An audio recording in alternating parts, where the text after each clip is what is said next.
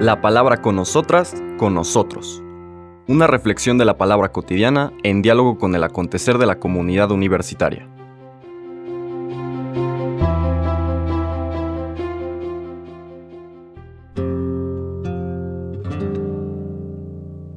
Hola, buenos días. Bienvenidas, bienvenidos a la palabra con nosotras, con nosotros. Hoy martes 9 de agosto seguimos nuestro recorrido del Evangelio de San Mateo, ya pasamos al capítulo 18. Vamos a tener una lectura un poco fragmentada porque son los versículos del 1 al 5, luego nos brincamos al 10 y después al 12 al 14 porque de alguna manera es la propuesta de la liturgia del día de hoy. Hay textos, eh, hay segmentos que lo harían demasiado largo o que se utilizan en liturgias de otras fiestas. El texto que nos propone el misal de este día dice así. En cierta ocasión, los discípulos se acercaron a Jesús y le preguntaron, ¿quién es el más grande en el reino de los cielos?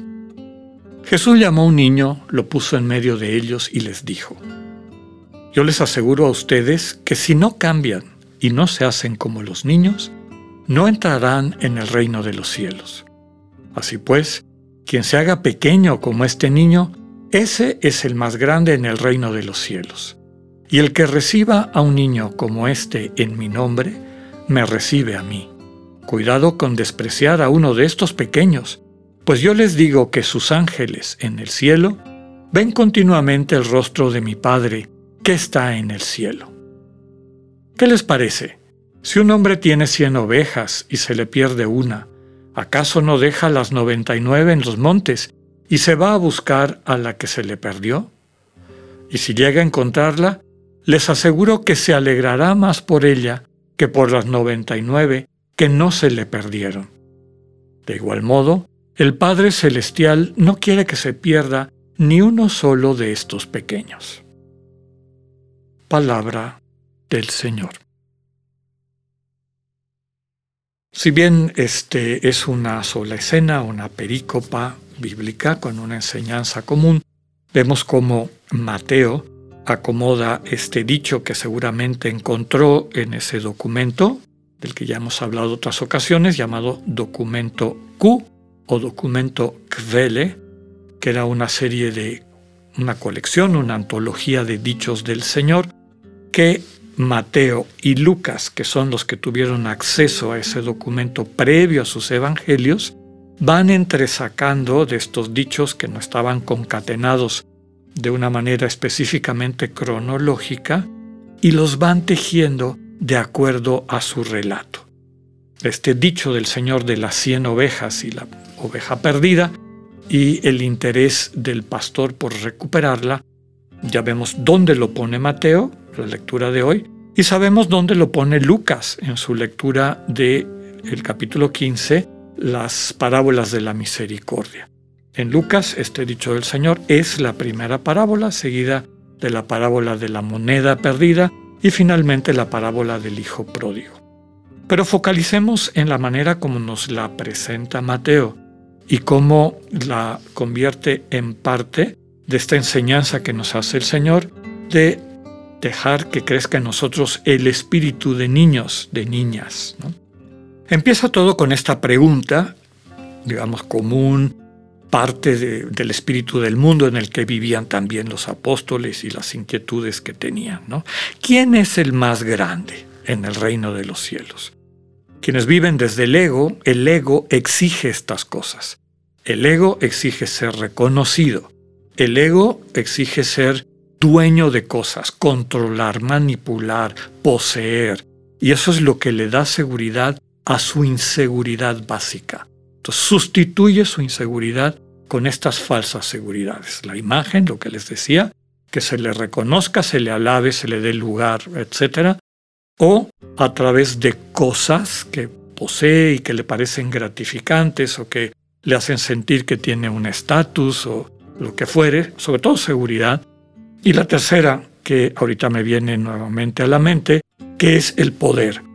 El poder que se traduce básicamente en poder imponer mi voluntad sobre otras personas, que también es una forma falsa de recibir seguridad. ¿De dónde surge el ego? De nuestra inseguridad existencial cuando en momentos importantes de nuestra vida no percibimos que éramos amados.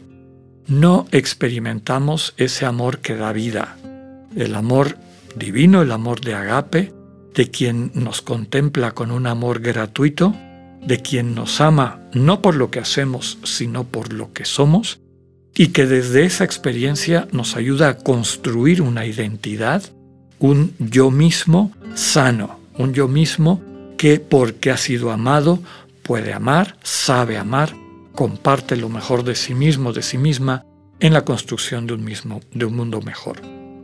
¿Cuál es esta figura del niño o de la niña? Básicamente, un niño o una niña no tiene un ego, tal como lo describe la tradición cristiana. Es decir, aunque es posible que ya haya tenido experiencias de desamor fuerte, no se ha terminado de consolidar con la contundencia y toxicidad como a veces el ego se va fortaleciendo a lo largo de la vida. Porque cada vez que cumplimos sus caprichos, cuando nos exige pues que le compremos las cosas, que consigamos el poder económico o adquisitivo para tenerlo tranquilo, o que exijamos y peleemos por la imagen, el reconocimiento, o impongamos nuestra voluntad a los demás para mantenerlos eh, sometidos, cada vez que nosotros, y desde luego no necesita ser uno un gran multimillonario o una persona con un gran poder político, etcétera, para vivir desde el ego. Alguien puede tener 20 centavos y controlar a dos personas, lo que se suele llamar el pequeño poder, pero este dinamismo del ego, que aunque sea esas dos personitas, le va a imponer su voluntad, le va a imponer su necesidad de sentir la seguridad a través de estos actos destructivos. El ego es así. Les decía que los niños tienen un ego o muy pequeño o que apenas empieza a consolidarse. Entonces, los niños, la sencillez de la que habla el Señor, básicamente los niños son pobres y humildes en este sentido. La humildad tiene que ver con la libertad de no necesitar alimentar la inseguridad del ego con la imagen, con la soberbia. Y la pobreza, la pobreza evangélica, que en el fondo es libertad de corazón, es la ausencia de ego y por lo tanto el no necesitar sentir que poseemos algo y que esa posesión, ese vínculo con los bienes, nos dan seguridad. Ser invitados a ser como niños significa básicamente pedirle al Señor la gracia de irnos liberando de ese ego, no para que nos quedemos en la miseria o para que dejemos que la gente nos pase encima, nos maltrate, desde luego que no, pero sí que nuestra identidad, nuestra seguridad sobre todo, lo que le da dinamismo y consistencia a nuestra manera de estar en el mundo e interactuar, sea el amor y no estas falsificaciones del amor. La fuente, sabemos, fundamental del amor es Dios. Segunda expresión que me parece importante tocar, cuidado con despreciar estos pequeños, yo les digo que sus ángeles ven continuamente el rostro de mi Padre que está en el cielo. Es una manera poética de decir que quien vive con espíritu de niño, de niña, quien vive desde esta libertad de la humildad, es decir, no tengo necesidad de, de que me reconozcan, de estos referentes de la soberbia, no tengo necesidad de exigir y de cuidar y de atesorar objetos, vivo libre, libre de la imagen, vivo libre de las posesiones, de los bienes que, que Dios me permite tener en su fruto, quien vive así ve el rostro de Dios, es decir, realmente experimenta su cotidianidad, es de relación con Dios.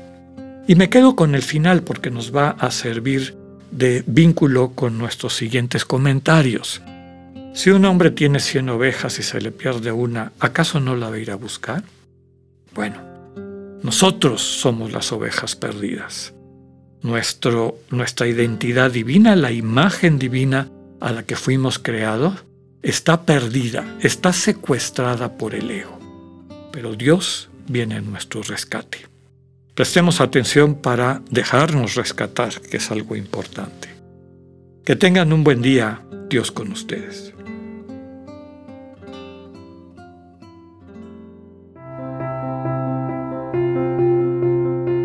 Acabamos de escuchar el mensaje del Padre Alexander Satirka. Escúchalo de lunes a viernes a las 8.45 de la mañana por radiveroleón.com o a través de nuestra app gratuita para iOS y Android. Radivero León, no todo está dicho.